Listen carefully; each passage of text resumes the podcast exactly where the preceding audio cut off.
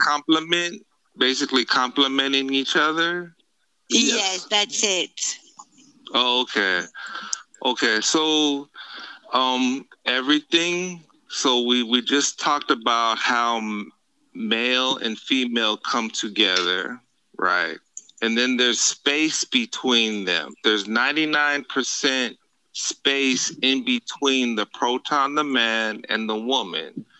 And what you feel that with is based on your consciousness. So you can have relationships that are based on, you know, past traumas, based on addiction, um, anything, right? That fills that space because you're now creating a new element between you and your and your partner. So whatever those things, right, that are related to you and to them, those things will be enhanced.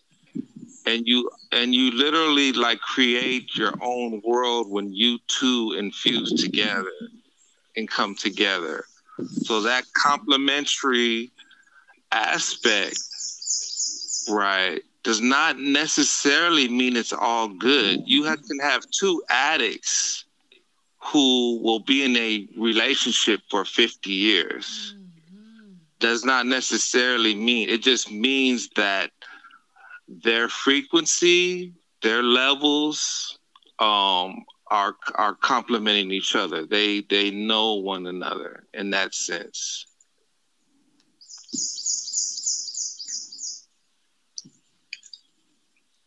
Allez, non, non, non. Allez les amis. Ok.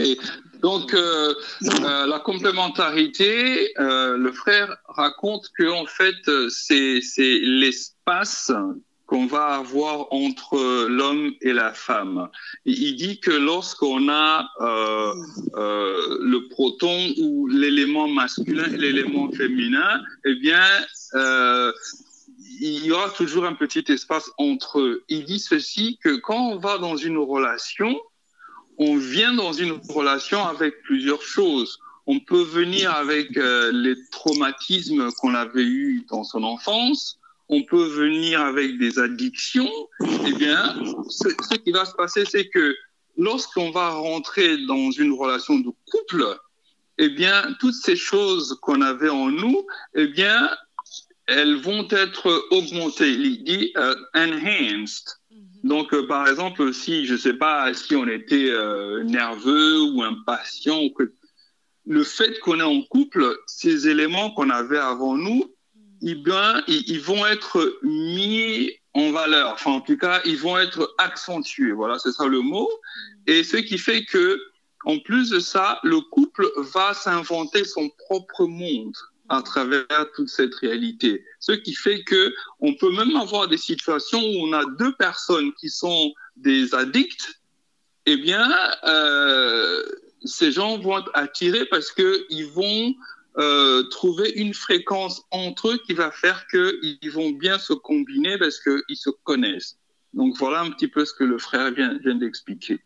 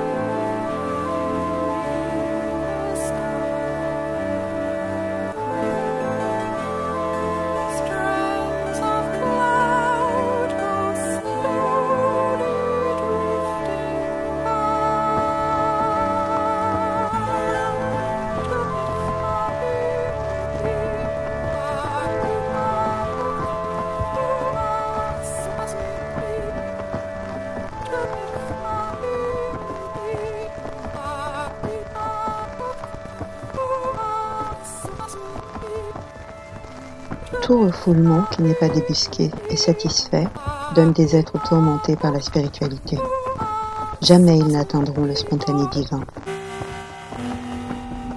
C'est l'une des raisons pour lesquelles le tantrisme est parfois mal compris des hindous et probablement des occidentaux, qui voient en lui une occasion de débauche impulsive, alors qu'il n'y a qu'un exercice divin de la spontanéité à travers l'élimination radicale de l'inassouvissement.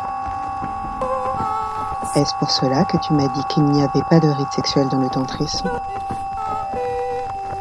Toute sexualité qui ne procède pas de l'amour divin n'est qu'un simulacre auquel on peut se livrer sans l'appeler tantrisme. Tout ce qui est lié à l'ego, au désir, à la possession, est une expérience qui n'a rien à voir avec le tantrisme.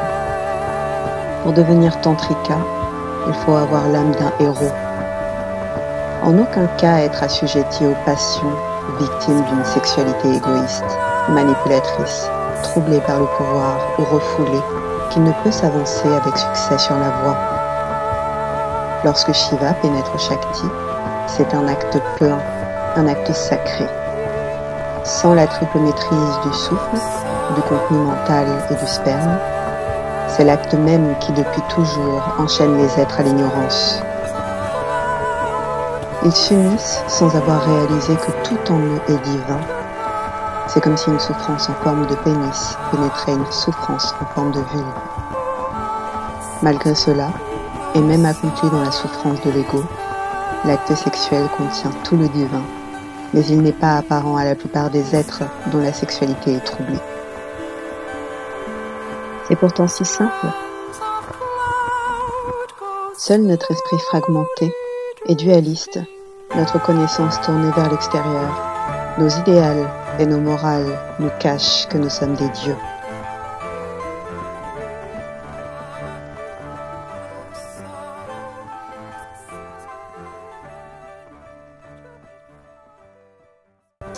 Si vous posez cette question de façon plus existentielle, eh bien,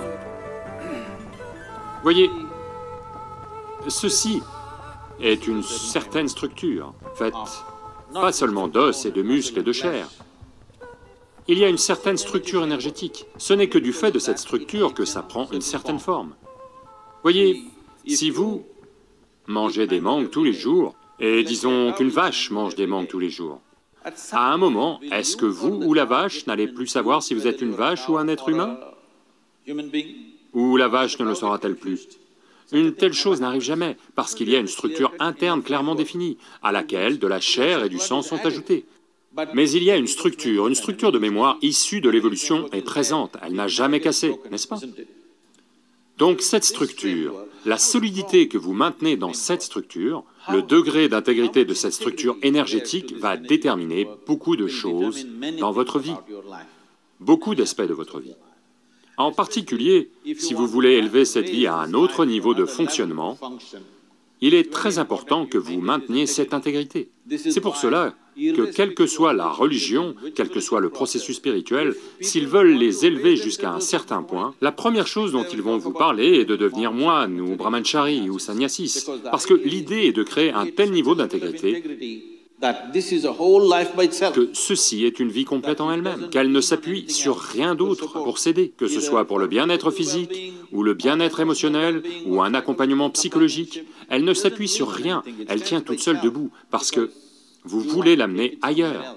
Si vous voulez fonctionner normalement, ces choses ne sont pas nécessaires. Maintenant, vous voulez devenir une fusée qui franchit une certaine dimension de l'espace Là, vous devez être à un autre niveau de force et d'intégrité. Autrement, elle va se fissurer. Donc, vous ne voulez pas ouvrir votre corps à quoi que ce soit, et en particulier l'ouvrir à des partenaires multiples, à sa propre négativité dans ce contexte. La quantité douleur, regardez la vie de Draupadi, la volatilité, la douleur, la souffrance par lesquelles elle est passée dans sa vie, et la quantité de douleur et de souffrance qu'elle a causée, à cause de sa colère et de sa jalousie et autres. Donc, ces choses ont lieu pour diverses raisons. Vous ne pouvez pas tout mettre sur le compte de cet unique aspect, mais cet aspect aussi joue un rôle là-dedans. Parce que Vous ouvrez votre corps de mémoire, votre corps énergétique, qui est essentiellement gouverné par la mémoire, à diverses autres mémoires. Cela va causer beaucoup de turbulences dans le système, ce qui pourrait affecter cette vie et bien d'autres vies. Donc la vie de Draupadi est en quelque sorte un échantillon de cela. Ce n'est pas une règle absolue. Ce n'est pas une règle absolue, mais ça a une influence.